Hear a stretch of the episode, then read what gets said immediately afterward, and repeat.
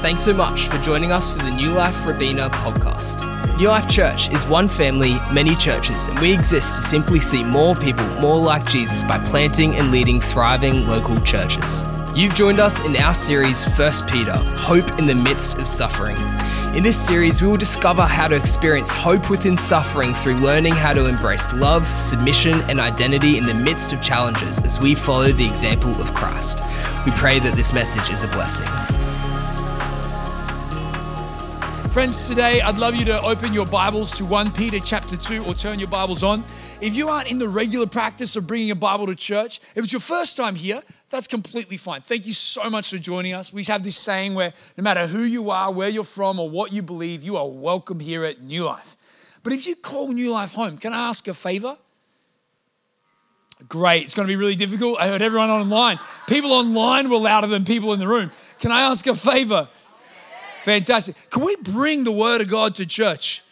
And like whether it's physical or digital, you can actually download the Bible on your phone right now. Follow along with me. I always say it keeps me accountable so you know what we're talking about is in the Bible. Really important. Love you to turn to 1 Peter chapter 2 verse 13. It'll be on the screen. Now, as we get there, I need to be clear. This is going to be a bit of a long text. Everyone say long. But good so, as you're with me, keep keep keep uh, your attention on the text. It's important. But today we're going to unpack a lot of things that God wants to share with us, and um, and hopefully God will be able to trans. No, not hopefully. God will, by the power of His word, be able to transform and uh, and make us more into the likeness of Christ. So, one Peter chapter two verse thirteen reads this: Submit. Everyone say submit. It's an important theme of today. Submit yourselves for the Lord's sake to every human authority whether to the emperor as the supreme authority or to governors who are sent by him to punish those who do wrong and to commend those who do right. For it is God's will that by doing good you should silence the ignorant talk of the foolish people. Live as free people, but do not use your freedom as a cover up for evil. Live as God's slaves, show proper respect to everyone, love the family of believers, fear God, honor the emperor. Slaves, in reverent fear of God, submit yourself to your masters, not only as though, to those who are good and considerate, but also to those who are harsh. For it is commendable if someone bears up under the pain of unjust suffering because they are conscious of God. But how is it to your credit if you receive a beating for doing wrong and endure it? But if you suffer for doing good and you endure it, this is commendable to God. To this you were called because Christ suffered for you, leaving you an example that you should follow in his footsteps. He committed no sin, and no deceit was found in his mouth. When they hurled their insults at him, he did not retaliate. When he suffered, he made no threats. Instead, he, he entrusted himself to him who judges justly. He himself bore our sins in his body on the cross so that we might die to sins and live for righteousness. By his wounds you have been healed. Amen. For you were like sheep going astray, but now you have returned to the shepherd and overseer of your souls. Wives, in the same way, submit yourselves to your own husbands, so that if any of them do not believe in the word, they may be won over without words by the behavior of their wives. When they see the purity of your reverence of your lives, your beauty should not come from outward adornment, such as elaborate hairstyles and the wearing of gold jewelry or fine clothes Rather, it should be that your inner self, the unfading beauty of a gentle and quiet spirit, which is of great worth in God's sight. For this is the way the holy women of the past who put their hope in God used to adorn themselves. They submitted themselves to their own husbands. Like Sarah, who obeyed Abraham and called him her Lord. You are her daughters if you do what is right and do not give way to fear.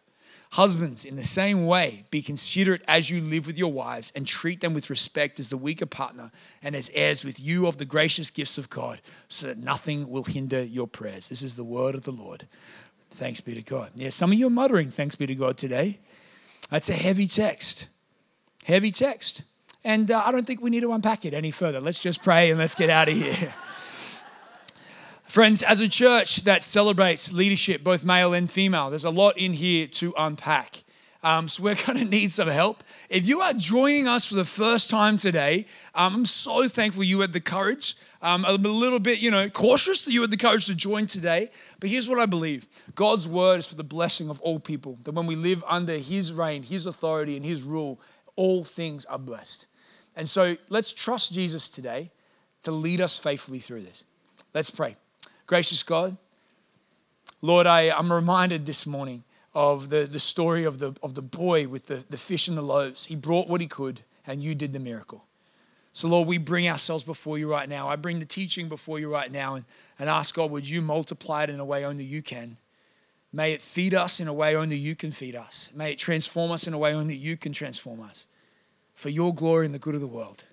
Less of me and more of you. And all God's people said, Amen. Amen. Friends, it's great to have you in the room. For those of you who have not met, my name is Michael. I'm one of the pastors here. And I'm excited uh, because today we get to continue part two of what I began last week. For those of you who weren't with us last week, we started talking about what does it mean to live a good life. 1 Peter 2, verse 12 actually says this Live such good lives among the pagans that though they accuse you of doing wrong, they may see your good works and glorify your Father in heaven. That word good is actually translated another way. It says, live beautiful lives. Everyone say beautiful. Hands up if you're sitting next to someone that's beautiful today. Well done, everybody. That was great. So good. And I hope online that you're able to acknowledge that Ori and the team, they're beautiful as well. We love uh, beautiful things, but God calls us to live beautiful lives. Have you ever wondered what is a beautiful life?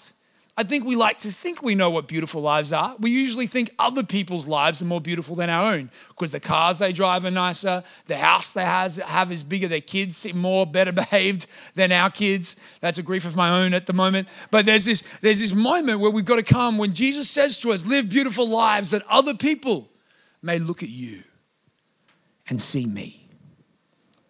What does that mean? I was with my son, Archer, down in Melbourne earlier this year, and we were staying in a hotel in May. So it was freezing, but it had a heated pool indoor heated pool. So we had the best time. It was like half the day we were fighting aliens, fending off pirates, you know, saving the world together. But when if you've got children, you'd know when you get tired, you got to think of how can we rest and play at the same time. It's like, hey Archer, do you want to go into the spa? It's really warm. He's like, yeah, let's do that. So went into the spa, turned the heat jets on. I had to work out a way to stop him from putting his head underwater and from jumping in. So I chose to teach him what relaxing looks like. Said, ah, so when you're in a spa, you put your, your arms out like this. He put his arms out. I said, you put your head back like this. He put his head back, this little like two and a half year old, three and a half year old. And I said, then you just go, ah, this is the life. And there's this little three and a half year old in the spa going, ah, this is the life.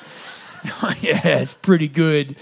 And we just kept saying that for 10 minutes so I could say in the spa, ah, this is the life. He thought it was the funnest thing ever. But what am I teaching him? This is a beautiful life. Here we are in comfort. Here we are relaxing. Here we are with life feels good. But is that what Peter's talking about? Is Peter talking about today that if you're walking through suffering or pain or difficulty, that your life isn't beautiful? Is Peter talking about that if your life doesn't look Instagrammable, doesn't look nice, doesn't look good, that it isn't beautiful? What does he mean by beautiful? And we talked a little about this last week. What Peter's actually saying is that live such a beautiful life that it blesses the world around you, that they would see God and glorify Him. Peter, like a great teacher, in verse 13, what he's doing is he starts by saying, Hey, in society, live good lives, live beautiful lives. Then he takes the teaching and he applies it to three different spheres. He starts with the government, live a beautiful life, be a beautiful citizen. Then he moves and he talks about slaves and he says, suffer beautifully. And then he turns to the household, he says, be a beautiful spouse. And so, what we're going to do is we're going to move through this really fast and work through okay, how can we learn from what Peter is saying to the church 2,000 years ago, what it means to the church today to live beautiful lives? And frankly, friends, the three things I believe we're going to get is simply that that we're called to be beautiful citizens, beautiful sufferers, and we are called to be beautiful spouses. And I, I think everyone in this room today and online is going to hear the word of God speak to them about how and challenge us how we can live a life that others see and glorify God. He begins, verse 13. What does he say? He says, Submit yourselves for the Lord's sake to every human authority, whether to the emperor as the supreme authority or to governors who are sent by him to punish who do wrong and to commend those who do right. Now, we hear Peter write this, and he's pretty much saying, Submit to the authority in your world. The authority in our world would be the governments of our day, both federal, state, and local, all the authorities in our natural order. And now, in Australia, a nation that descended from convicts, submitting to authority is like you know, asking us to do high jump blindfolded. It's not something that we are keen to do, know how to do, or necessarily something that's celebrated in our culture. We love to be critical of our government more than we love to submit to it. You're telling me, Peter, that after everything we've heard about Albanese and Qantas this week, we're meant to submit to him. Well, let me tell you one thing, Peter. I've seen a thing or two and I'm not keen on that. But, friends, it was the same with Scott Morrison. There wasn't one party that we've never not critiqued. In 2020, when COVID hit, it saw this sense even grow exponentially. We, we grew in our mistrust of the government. This is not a sermon, for those of you wondering, about whether we should be vaccinated or not, but just stating a fact that people grew increasingly concerned with the government's power. In fact, over 50% of Australians today don't trust the government. And I actually thought that was a pretty good stat. I'm like, well, the government's doing pretty well. Only 51% of us don't trust them. And the reason that God speaks into this moment, we, we can kind of be aggravated by this, and we can be like, well, you don't know what I endured in lockdown, which is fair. I understand lockdown was hard, and ever since then, we've been questioning even more than usual the government. But we've got to also hear the context of who Peter was speaking to. Peter, you don't know what it's like to live in Australia, but he knows what it's like to live in Rome and under Roman rule. See, back then, the church that he's writing to was in Asia Minor, but it was a territory that was ruled by the Roman emperor. And the Roman emperor at that time was a man named Nero. Seems like a nice name, but not a nice guy. Nero was known as the Mad Emperor. His mother had his father and brother killed so that he could actually ascend to the throne as emperor. He then had his mother killed, who he then forced his own supervisor, his mentor, and his coach to take his own life so that he could rule Rome the way he wanted to. And friends, whilst that seems very days of our lives already, it gets worse. This man, this emperor, once oversaw um, over half of the Rome, the city of Rome, burned to the ground. 10 out of the 14 precincts burnt to the ground. And in that moment, when everyone looked for someone to blame, he turned around and said, It's that minority group called the Christians to blame. And most historians believe it was actually Nero who set the fire. Why? Because he wanted to build a bigger palace. But by blaming the Christians, he had a scapegoat, but he also had entertainment. Because what he would do is he would actually take the Christians, and, and, and, our sources tell us that at his dinner parties and garden parties, he would crucify them and dip them in oil and set them on fire as the torches to light his party. Tastes a little different, doesn't it? Submit to your authorities. Lockdown's okay. There's this sense where Peter is writing to a church that knows what it means to be afraid for your life, but they're powerless. They're a minority. What are they to do? Well, they could be anarchists, they could rebel and violently revolt against, but that's not the way of Christ. And so, this church at Asia Minor, away from Rome, while not directly under uh, Nero's rule, they were under the men appointed by Nero, the governors and local officials who permitted the persecution and oppression of Christians. And then Peter writes them and says, Submit to the local authorities. Why? He says these things because simply he's wanting to challenge them to live in the way of Christ and acknowledge three things. That throughout history, all Christians have known one thing to be true that Jesus is King. Jesus is king. And that when we become Christian, we join his kingdom and we become aware that we are now living in a world not our own, a land where we are foreigners and exiles. Where do we find this? We find this in, one, in Peter uh, 2, verse 13, where he says, Submit to the, to the government, to the authorities of your time for the Lord's sake. We do it for Christ. In Romans 13, verse 1, Paul even writes this. He says, which uh, he says this let everyone be subject to the governing authorities. For there is no authority except that which God has established. The authorities that exist have been established by God. There's a comfort here. God, in his sovereignty, has overseen, uh, has overseen the rise and fall of many empires, and yet his reign and rule has never been challenged. The Jewish people were quite willing and able to accept the sovereignty of God that when Babylon invaded Jerusalem and Israel, They were able to go, We don't understand this evil, but we know that our God is still sovereign and we trust him in this moment. When Babylon fell and the Romans invaded and took over Jerusalem and Israel, they said, You know, we don't understand, but we, trusted, we will trust the sovereignty of God. And here Peter says again, Hey, if you believe Jesus is king, then your king is saying this live in such a way that no matter how evil they are and no matter what they accuse you of, may they see your good works and may they glorify your Father in heaven. This is not easy teaching, it's a challenge.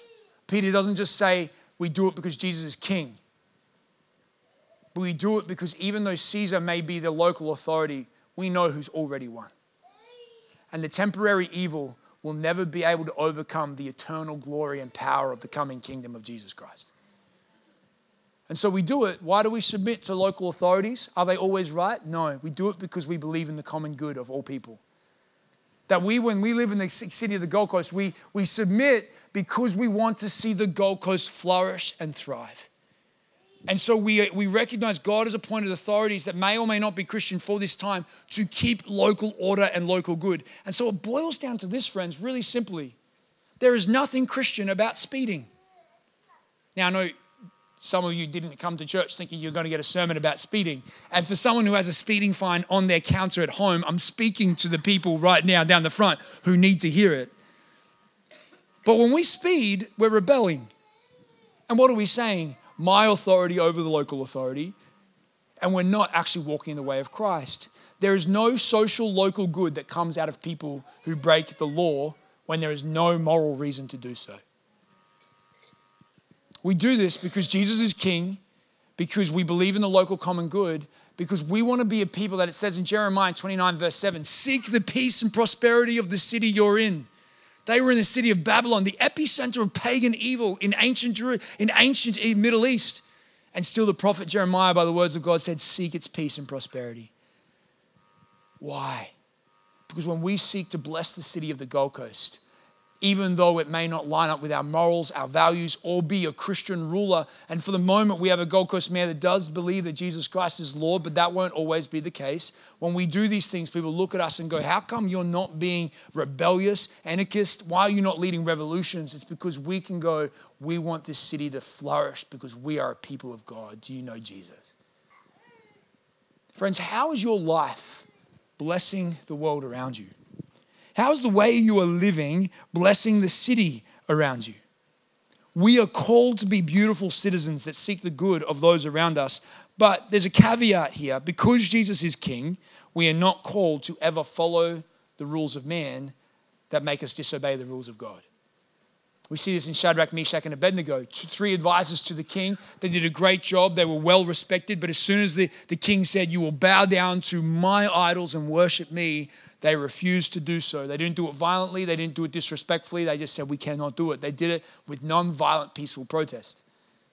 And because of their objection to the rules of man that, that actually went against the rules of God, they transformed an empire. We see this in William Wilberforce, who was an English politician who believed that, that, that slavery was so wrong that he refused to take part in it, but instead of just refusing to take part in it, he tried to lead his nation to abolish it together. And the abolitionist movement, movement of the 1800s saw slavery vanquished, not because everyone thought it was evil, but because a law needed to be changed through the proceedings of legality that had been instituted on that day. These are men and women of God who rose up and said, We will be a blessing to our country, and where we can, we will advocate, advocate for justice. How are you a blessing to the city of the Gold Coast? How are you a blessing in the world around us? This is a challenge to us today, friends, that we might not live rebellious lives, but lives that point to a greater king. Peter goes on, and it gets even harder. He says, Slaves, slaves, in verse 18 in reverent fear of God, submit yourselves to masters, not only to those who are good and considerate, but also to those who are harsh. So he starts and he says, Let's be beautiful citizens. Why? Because we're part of a beautiful kingdom. And he moves on and then goes, Now, slaves. Now, when I hear this word, I get affronted. As a historian, I'm reminded of the slave trade in the 15, 16, 1700s. But this was a slave trade in 15, 16, 1700s that was about racism where uh, European colonies went into the African colonies and actually took people away because they saw them as less. The slaves that, that Peter is talking to was a very different world. In fact, slavery back in the ancient East was a, a, place of sometimes where slaves were more educated than their masters. Some people actually willingly sold themselves into slavery for economic and financial gain or even social gain because eventually they would be able, they would, they would be able to get freed from slavery through working enough. They could save and earn money. And so it's important that we don't think that Peter is condoning what we know slavery to be, but it's also important to recognize Peter's not condoning slavery at all. Peter didn't write the rules of Rome. But what had happened is that slaves were coming to know Jesus and they were asking the question how do we live faithful to Christ in a pagan household that doesn't believe any of this stuff? And Peter's like, yeah, good question. Let me tell you what this looks like. And we can, we can get offended about that, but friends, I think some of us can also relate to it. How many of us are Christians who are working in non Christian environments?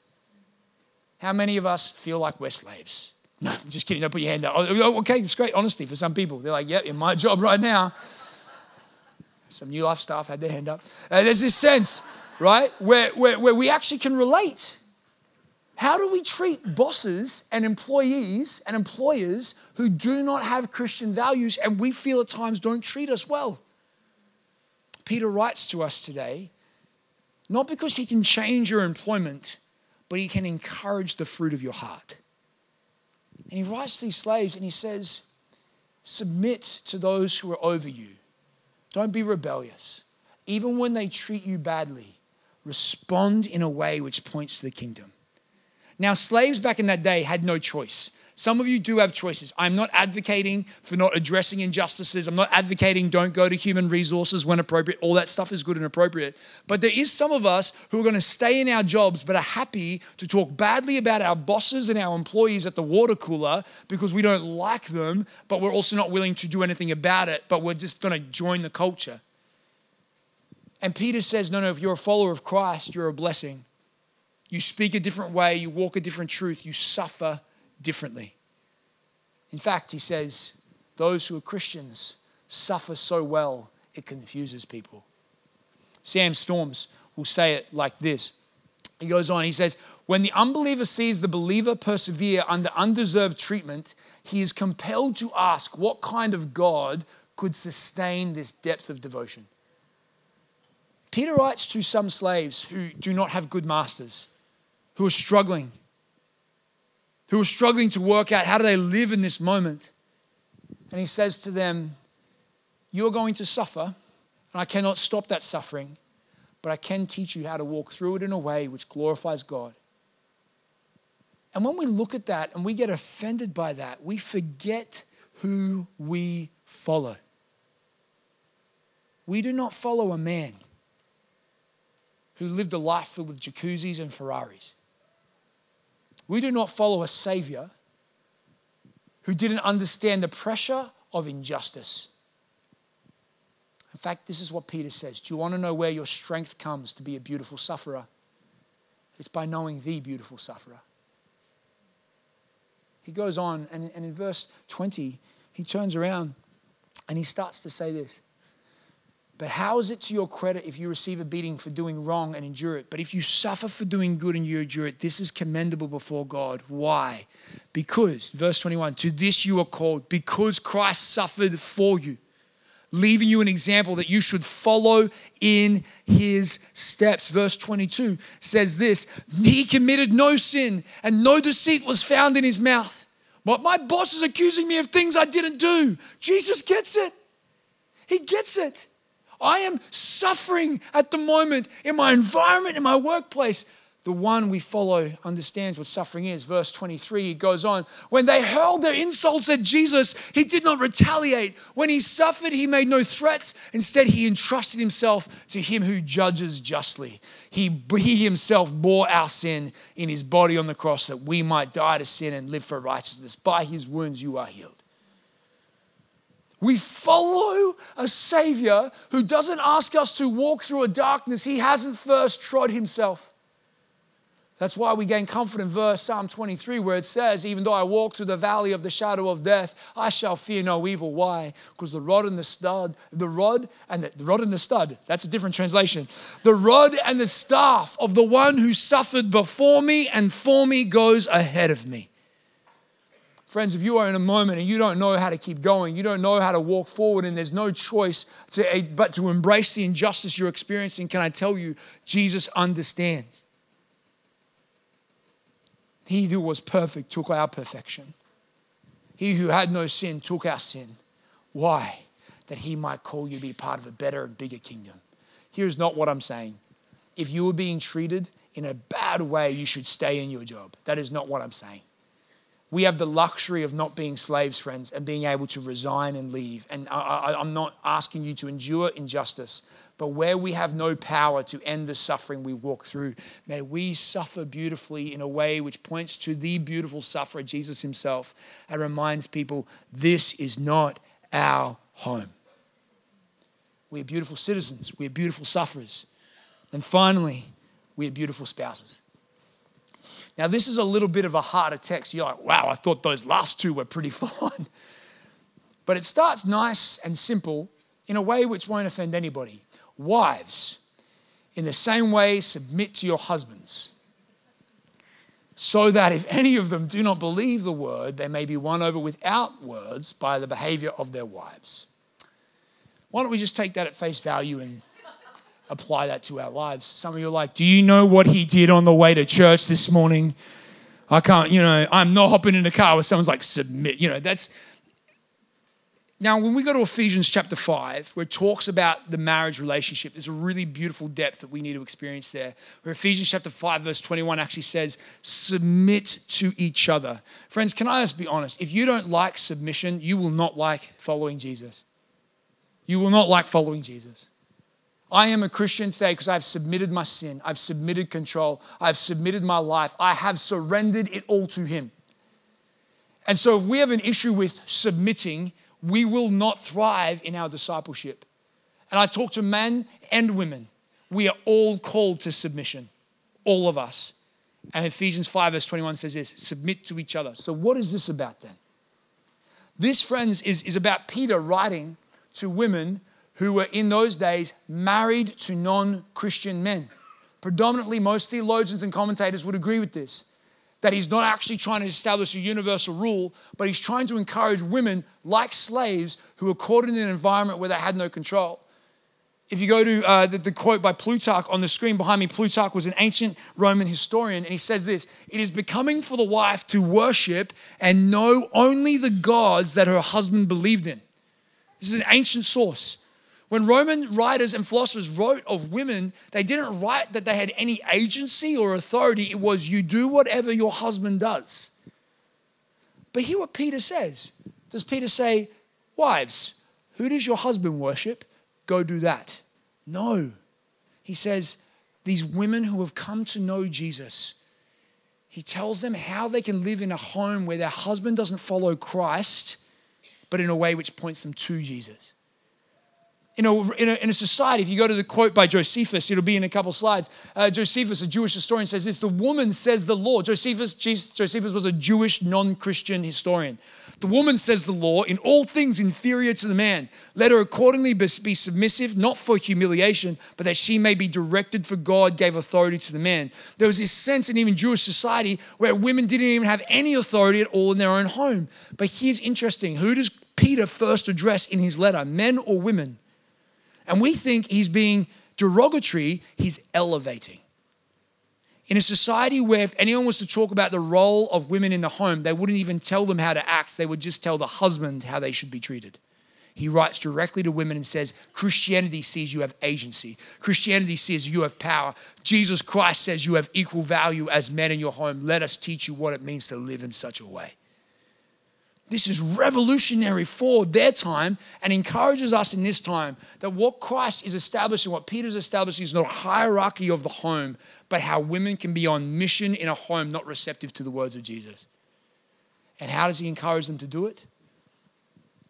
Alex, uh, Pastor Alex in Brisbane last week said this is a great theological reason why the Bible is not for flirting to convert. If you've ever heard that in young adults, it's like, oh yeah, he's not a Christian, but I'm just, you know, I'm hoping I'll bring him to know Jesus by dating him. And like the Bible seems to indicate here that, that actually we're not meant to use our, our physical or sexual attraction to change someone's heart. What does he say? Don't adorn yourself with jewelry.